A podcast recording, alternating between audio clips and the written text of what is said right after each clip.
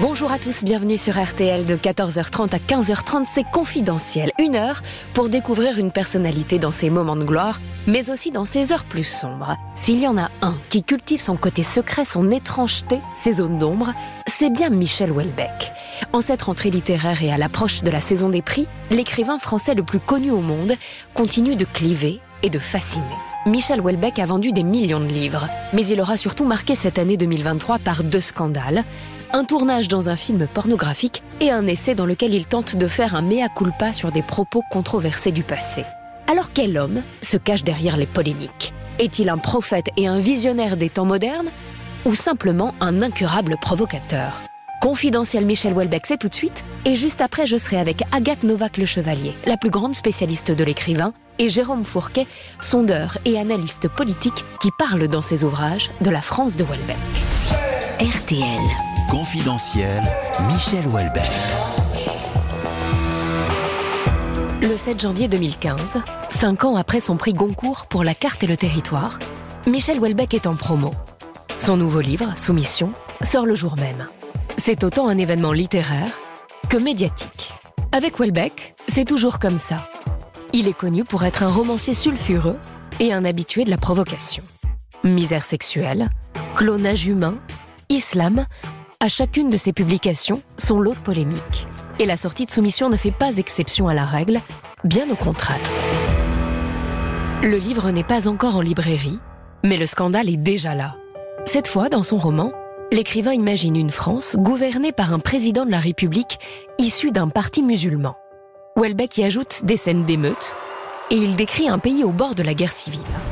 Dans le passé, l'écrivain avait déjà suscité la polémique avec des propos sur l'islam sur lesquels nous reviendrons. Quand Soumission paraît, toute la planète média parle donc à nouveau de Michel Houellebecq. Cette semaine-là de janvier 2015, le journal satirique Charlie Hebdo prend le parti de rire de la nouvelle œuvre de l'écrivain et fait sa une sur le mage Houellebecq. L'auteur y est caricaturé en devin, avec un chapeau de Merlin l'Enchanteur et son inséparable cigarette à la main. Depuis ses premiers livres, Michel Houellebecq traîne une réputation. Celle de provocateur, certes, mais pour certains, il est un génie, un devin. Il aurait par exemple prédit dans ses ouvrages les attentats de Bali en octobre 2002. Sortie de soumission, une de Charlie, nouvelle polémique. C'est donc dans ce contexte que la réalité va rattraper la fiction de la plus tragique des manières. Ce mercredi 7 janvier 2015, deux terroristes armés de Kalachnikov font irruption dans les locaux de Charlie Hebdo à Paris. Les deux djihadistes tuent 12 personnes, dont Bernard Maris, un ami proche de Michel Houellebecq. Il est sous le choc. Tout le pays est sous le choc. Les mots manquent pour décrire l'ampleur du drame. Carnage donc dans les locaux de Charlie Hebdo, 12 morts dont les plus grandes signatures de l'hebdo hein, je le rappelle, Charb, Volinsky, Cabu, T-News. Les trois terroristes qui ont ouvert le feu à l'arme de guerre sont toujours en fuite. Ils ont quitté les lieux en criant Nous avons vengé le prophète. Un dispositif d'une ampleur inédite est déployé pour les retrouver. Le plan Vigipirate a été relevé au niveau maximum dans toute l'île de France. Euh, François Hollande s'adressera aux Français, vous le disiez, ce soir à 20h depuis l'Elysée. La France euh, est aujourd'hui devant un choc. Un choc euh, qui est celui d'un attentat, car c'est un attentat terroriste. Michel Houellebecq est entré dans la vie des Français comme une traînée de poudre. Il a fait irruption sur la scène littéraire et médiatique au milieu des années 90. Chaque parution d'un de ses livres est un événement. L'écrivain intrigue, déroute. On pensait avoir tout vu et tout entendu avec Houellebecq, et pourtant, son dernier fait médiatique en date, un film pornographique néerlandais, un rôle qui était destiné à rester selon lui dans la sphère privée, sauf qu'une bande-annonce a été mise en ligne l'auteur dit avoir été piégé. En mai 2023, traumatisé par l'expérience, il y consacre un livre autobiographique, Quelques mois dans ma vie, dans lequel il règle ses comptes avec le vidéaste néerlandais. Mais pas que. L'ouvrage sonne aussi comme un mea culpa sur 30 ans de polémique. Au tout début, l'auteur y présente, à sa manière, ses excuses aux musulmans de France. Il prend même la peine de réécrire une interview donnée à Michel Onfray dans laquelle il avait affirmé, entre autres, que le souhait de la population française de souche, ce n'est pas que les musulmans s'assimilent, mais qu'ils cessent de les voler et de les agresser. Il se corrigera en disant que le problème n'est pas l'islam, mais la délinquance. Ce dernier livre Est-il un mea culpa aussi sincère qu'inattendu de la part de Welbeck ou une énième provocation? Dans sa vision alarmiste du monde, certains voient plutôt un visionnaire de notre temps. Alors Michel Welbeck, prophète ou provocateur? Véritable pop star des lettres ou juste un génie? Pour mieux comprendre le phénomène, retour d'abord sur un parcours atypique. Le mystère Welbeck commence très tôt. Déjà, l'écrivain entretient depuis toujours un flou autour de sa date de naissance. Il prétend être né le 26 février 1958 sur l'île de la Réunion, sauf que selon l'état civil, il aurait vu le jour deux ans plus tôt, en 1956. Pourquoi s'être rajeuni de deux ans? Serait-ce les prémices de la création du personnage Welbeck? Peut-être aussi la volonté de mettre son passé à distance. Une première partie d'existence où on le connaissait non pas sous le nom de Michel Welbeck, mais de Michel Thomas. Michel Thomas voit donc le jour à Saint-Pierre de la Réunion, loin de Paris et de la métropole. Sa mère, qui s'appelle Lucie, est médecin et militante communiste. Au travail, elle ne compte pas ses heures. Son père, René, rêve lui de devenir guide de haute montagne. Lucie et René sillonnent le monde, en couple, et ne s'occupent pas beaucoup du petit Michel. Quand il n'a que 5 mois, ses parents repartent pour une traversée de l'Afrique. Le bébé est confié à sa grand-mère paternelle, qui s'appelle Henriette Welbeck. Elle vit en banlieue parisienne, elle chérit son petit-fils comme si c'était son propre enfant. Elle occupera d'ailleurs toujours une place à part dans la vie de l'écrivain. En 1957, Michel a un an, ses parents sont séparés. Il est confié cette fois à sa grand-mère maternelle, qui vit à Alger. C'est là que l'écrivain passera une grande partie de son enfance. Un bonheur que les événements d'Algérie viendront interrompre fin 1961. Le petit Michel est alors rapatrié en métropole et de nouveau confié à Henriette.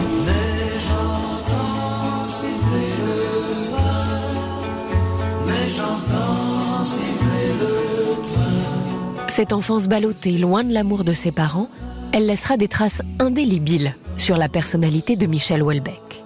Il ne leur pardonnera jamais cette absence. J'ai grandi avec la nette conscience qu'une grave injustice avait été commise à mon égard, dira-t-il. Ce que j'éprouvais pour eux était plutôt de la crainte en ce qui concerne mon père et un net dégoût vis-à-vis de ma mère. Curieux qu'elle ne se soit jamais rendue compte que je la haïssais il déclara même plus tard, bien avant son décès, que pour lui, sa mère était morte. Des propos qu'il a tenus publiquement et qui ancrent déjà Welbeck dans les sorties médiatiques provocantes. La mère de l'écrivain répondra dans un livre confession Mon fils, c'est un petit con. Qu'il aille se faire foutre, j'en ai rien à cirer. On dirait que la provocation, c'est une affaire de famille. Selon son père, le futur romancier est un surdoué mental, mais un sous-doué affectif. À l'école, Michel est premier partout. Pourtant, il hésite sur la suite de ses études. Il suit un copain en classe prépa et intègre l'agro, le prestigieux Institut national agronomique. Il est admissible à Normal Sup, mais il ne se rendra pas à l'oral. Pourquoi? Parce qu'il n'aime pas la géologie sur laquelle il doit être interrogé. Un premier ancrage dans l'étrangeté de son personnage. Avec sa longue parka verte, sa façon maniérée de fumer sa cigarette, Michel Thomas détonne à l'agro. Mai 68 est passé par là, ses camarades s'engagent à gauche, mais lui, il se tient à l'écart. Il préfère lire les philosophes allemands, Nietzsche et Schopenhauer, ou l'écrivain fantastique Lovecraft. C'est en s'amusant à réaliser des courts-métrages avec ses copains de promo que Michel Houellebecq a une révélation. Il commence à se passionner pour l'écriture de scénarios, le cadrage et la mise en scène. C'est cette expérience qui le mènera plus tard à passer deux ans sur les bancs de l'école de cinéma Louis Lumière. On est en 1978. Michel a 20 ou 22 ans. Il perd la seule personne qui semble avoir compté dans sa vie, Henriette Welbeck, sa grand-mère. Quand elle décède, il est effondré. Il parlera plus tard d'un événement traumatisant. J'étais de tempérament solitaire, ma grand-mère partie, j'étais condamné à l'autonomie je n'avais plus de base arrière. Mais Michel fera aussi bientôt en sorte que ce nom, Welbeck, ne tombe plus jamais dans l'oubli.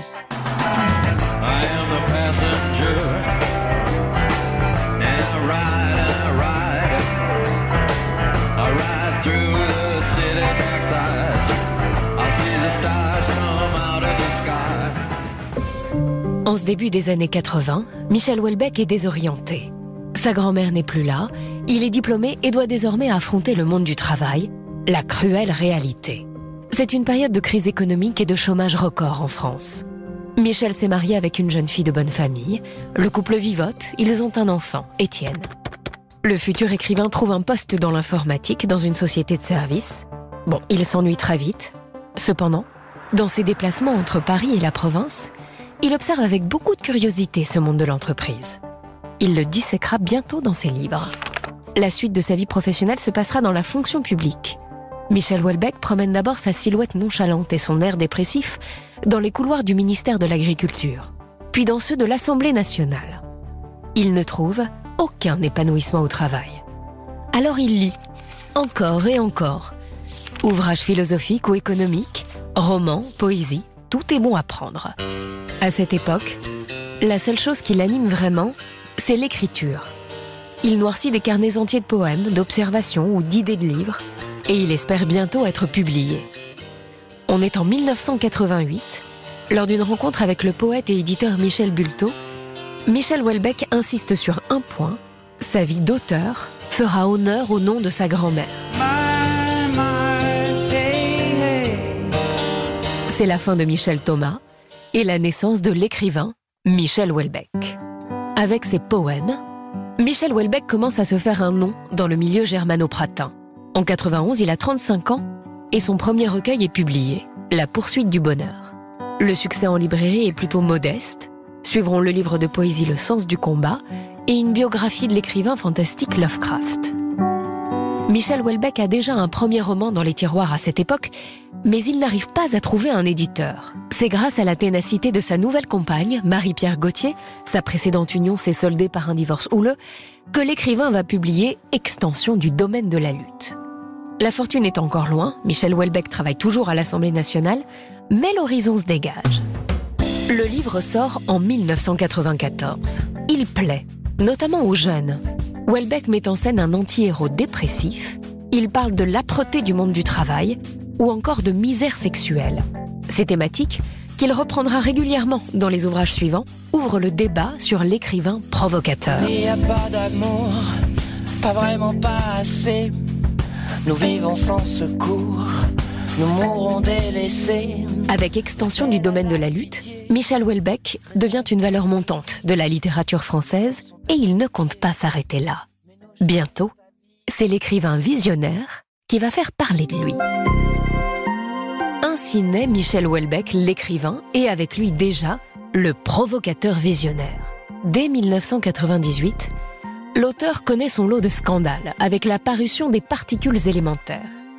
Le livre est appuyé par une partie de la presse qui commence à décrire Houellebecq comme l'écrivain de son époque, un visionnaire qui vante les mérites du clonage humain et prédit la fin de l'humanité. L'univers n'est qu'un furtif arrangement de particules élémentaires, une figure de transition vers le chaos qui finira par l'emporter. La race humaine disparaîtra D'autres races apparaîtront et disparaîtront à leur tour. Tout disparaîtra. Mais c'est surtout par ses provocations que Welbeck suscite déjà la controverse. Les particules élémentaires mettent en scène Bruno et Michel, deux versions de lui-même. L'un est un écrivain raté, obsédé par le sexe et les musulmans, l'autre est un scientifique, au désir presque inexistant. Welbeck livre ici un récit quasi autobiographique. Il évoque notamment un lieu échangiste qu'il fréquente avec Marie-Pierre, sa femme, et où il la met en scène avec d'autres hommes. C'est le temps de l'amour, le temps des copains et de l'aventure. Michel Houellebecq, le provocateur, sait ce qu'il fait. Il n'hésite pas à s'inviter dans ses romans. A-t-il déjà besoin d'exister à tout prix? Jusqu'à la provocation, à la phrase de trop les particules élémentaires est un succès en librairie, de quoi rêver même d'un Goncourt, mais pour ça, il faudra attendre encore un peu. L'écrivain s'installe à cette période en Irlande. Il ne cache pas que c'est pour des raisons fiscales. Il n'est déjà plus à une polémique près. En deux romans seulement, il s'est posé comme LA figure centrale des lettres. Les médias parlent de l'écrivain de sa génération, le prophète du millénaire qui s'ouvre, surtout que la réalité ne va pas tarder à le rattraper. On est le 11 septembre 2001. Michel Houellebecq est dans la tourmente. Avec son nouveau livre, Plateforme, qui vient de sortir, l'écrivain fait les gros titres. On lui reproche de faire la promotion du tourisme sexuel et l'apologie de la pédophilie. En plus, son héros éprouve une nouvelle fois une détestation des musulmans. L'écrivain met en scène dans Plateforme une attaque terroriste commise par des islamistes.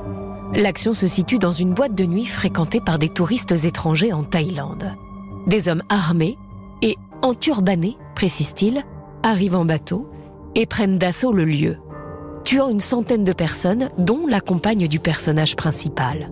Welbeck fait alors dire à son narrateur, prénommé Michel, il est important de le préciser, L'islam avait brisé ma vie. Les jours suivants, je m'appliquais à éprouver de la haine pour les musulmans. Et l'écrivain sulfureux en rajoute encore une couche dans un entretien fleuve au magazine Lire. Ce n'est plus un personnage, mais bien l'auteur lui-même qui déclare La religion la plus con, c'est quand même l'islam. Quand on lit le Coran, on est effondré. Comment ne pas se douter que ces propos seront repris, commentés, récupérés?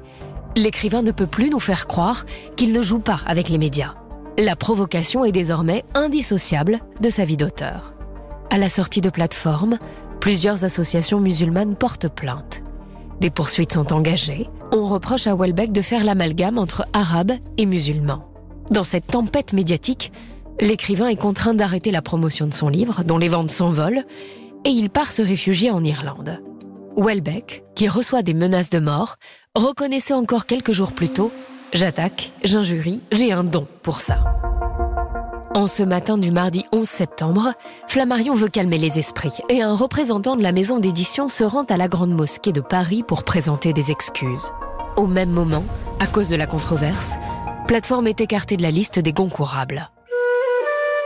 Pendant ce temps-là, celui que les Britanniques surnomment déjà The Great Provocateur s'est mis au vert près de Dublin chez un ami écrivain. Nous sommes en début d'après-midi, les deux hommes discutent littérature. C'est alors qu'ils allument la télévision. Bonjour à tous, ce flash spécial pour vous annoncer ces très spectaculaires explosions. Ce serait un attentat selon les médias américains. Un avion, puis un second, viennent de percuter les tours jumelles du World Trade Center à New York. Michel Houellebecq, comme le reste de la planète, est stupéfait par les images de l'attentat. Devant l'onde de choc, la polémique Houellebecq vient d'être soufflée comme une bougie. Les attaques du 11 septembre 2001 interrogeront un peu plus sur l'aspect visionnaire de l'œuvre de Welbeck. D'autant que les attentats de Bali, survenus le 12 octobre 2002, présentent d'étranges similitudes avec la scène imaginée dans le livre Plateforme. Comme dans l'ouvrage, les islamistes attaquent deux boîtes de nuit fréquentées essentiellement par des Occidentaux. Les médias s'interrogent alors sur la capacité prédictive de Michel Houellebecq. Serait-il un prophète des temps modernes? En tout cas, il commence à en fréquenter un de très près.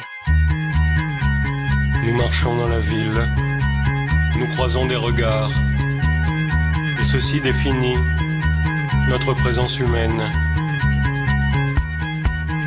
Dans le calme absolu de la fin de semaine, nous marchons lentement aux abords de la gare.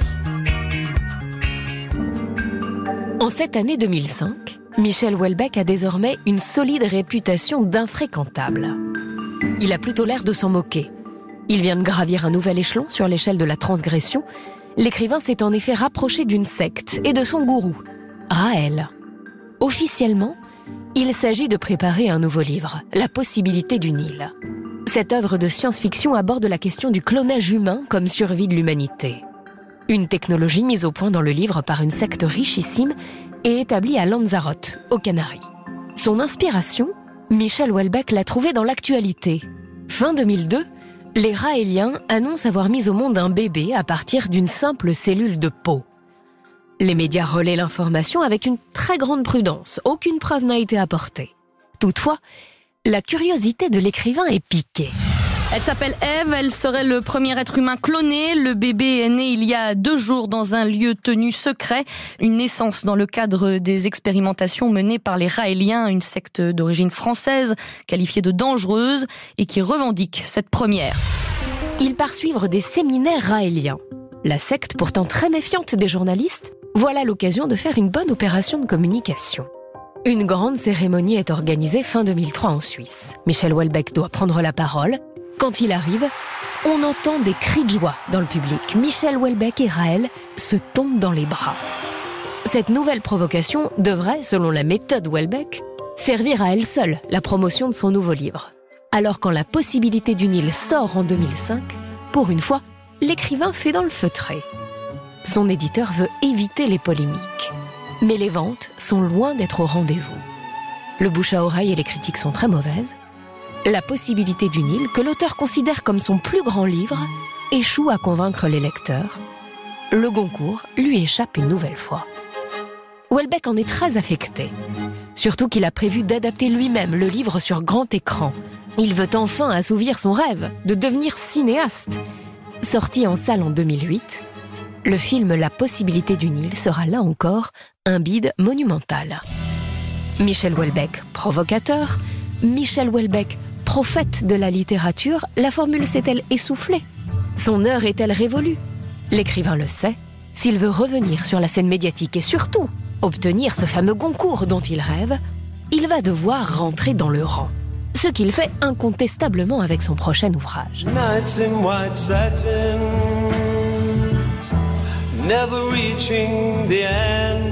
On est le 8 novembre 2010. Le nouveau Welbeck, La carte et le territoire, vient de sortir. Pour écrire ce livre, l'auteur s'est isolé en Irlande. Il a l'air plus serein, moins provoque. Pas de propos qui pourraient susciter un tollé, pas de scène de sexe. À la place, le lecteur a droit à une réflexion sur l'art et sur la place de l'artiste dans le monde. Trié sur le volet, les premiers lecteurs évoquent un texte plus sage et plein d'autodérision. L'écrivain se range, mais suit tout de même certains de ses codes. Encore une fois, dans ce livre, il se met lui-même en scène. Le personnage, Michel Houellebecq, pose un regard aiguisé sur le déclin du monde occidental. Les critiques parlent déjà d'un grand livre. Il faut dire que Michel Houellebecq a tout fait pour obtenir ce Goncourt, qui lui a déjà échappé à trois reprises. Une année, il était même tellement persuadé de l'obtenir qu'il faisait le pied de grue devant chez Drouan, le restaurant où se réunissent les jurés, avant même le résultat. Cette fois, c'est fébrile, et cigarette sur cigarette, qu'il passe cette matinée du 8 novembre dans son appartement du 13e arrondissement de Paris. Cette année, exception à la règle, sans polémique, le livre se vend déjà très bien. Les planètes sont alignées. Chez Drouan, la délibération est rapide. Face à lui, c'est Virginie Despentes et son apocalypse bébé qui concourent. Elle ne recueille que deux voix. Quand Michel Houellebecq arrive chez Drouan pour recevoir son prix, il y a foule. Tous les médias sont là. L'écrivain, entouré d'une nuée de journalistes, la joue blasée. En fait, il est surtout très soulagé. Dix ans qu'il attendait ça. Cette fois, Michel Houellebecq a reçu le plus prestigieux des prix, le prix Goncourt. Oui, et le dropi des lettres françaises, à la manière du célèbre chien de Tex Avery, exprime tout en retenue son bonheur. Vous savez, I am happy. C'est un moment heureux de ma vie, ouais. si, si. Bah si, c'est, je sais pas, c'est, c'est, une victoire, tout le monde est content autour de moi. Flammarion baigne dans le bonheur, là, tous les étages, il y a du bonheur. Donc je suis heureux aussi. Voilà une bonne chose de faite, dira-t-il. L'écrivain qui a bousculé la littérature française à grands coups de provocation va pouvoir reprendre son jeu avec les médias. Et d'ailleurs, sur le fait d'être un provocateur ou un prophète, Michel Houellebecq, il en pense quoi? En 2005, l'écrivain tentait cette réponse. Un vrai provocateur est quelqu'un qui ne pense pas ce qu'il dit. Il le fait juste pour choquer. Moi, j'essaie de dire ce que je pense. Michel Houellebecq aurait donc des convictions sur l'existence, sur la science ou sur la religion. Mais ces convictions sont-elles trop en avance sur leur temps? En 2015, année de la publication de Soumission, il déclarait encore Si je regarde mes livres, je dirais que je constate et puis après je fais des projections qui ne sont pas des prophéties. Le 24 mai 2023, Michel Houellebecq publie un récit de 103 pages qui ne ressemble en rien à tout ce qu'il a produit jusqu'alors. Officiellement, l'idée est d'éclaircir les zones d'ombre d'une expérience qu'il décrit comme une trahison. Petit rappel, en 2022, Michel Houellebecq répond à la proposition d'un cinéaste néerlandais de filmer ses ébats avec sa compagne et d'autres jeunes femmes. Le problème, c'est l'utilisation des images. Il aurait signé un contrat qu'il n'a visiblement pas bien compris. Il tente de faire interdire la diffusion par la justice, mais une bande-annonce est mise en ligne, le mal est fait. Comment Michel Houellebecq, le provocateur, le génie visionnaire, a-t-il pu être aussi imprudent? Dans ce petit livre, Quelques mois dans ma vie, on trouve aussi un mea culpa sur sa conversation sur la fin de l'Occident avec Michel Onfray. Conversation marquée par des sorties violentes sur les musulmans de la part de Houellebecq. Il réécrit l'échange, il règle également une nouvelle fois ses comptes avec les journalistes qu'il déteste, ou encore les féministes qu'il méprise. Avec ce dernier livre, est-on simplement face à un nouvel épisode des péripéties médiatiques de Michel Houellebecq? Selon lui, son rôle n'est pas de prédire ou de provoquer, mais simplement d'exprimer une peur. Alors derrière le provocateur Michel Houellebecq, se cache-t-il seulement un auteur capable d'exprimer les peurs de la France de 2023 RTL. Confidentiel, Michel Houellebecq.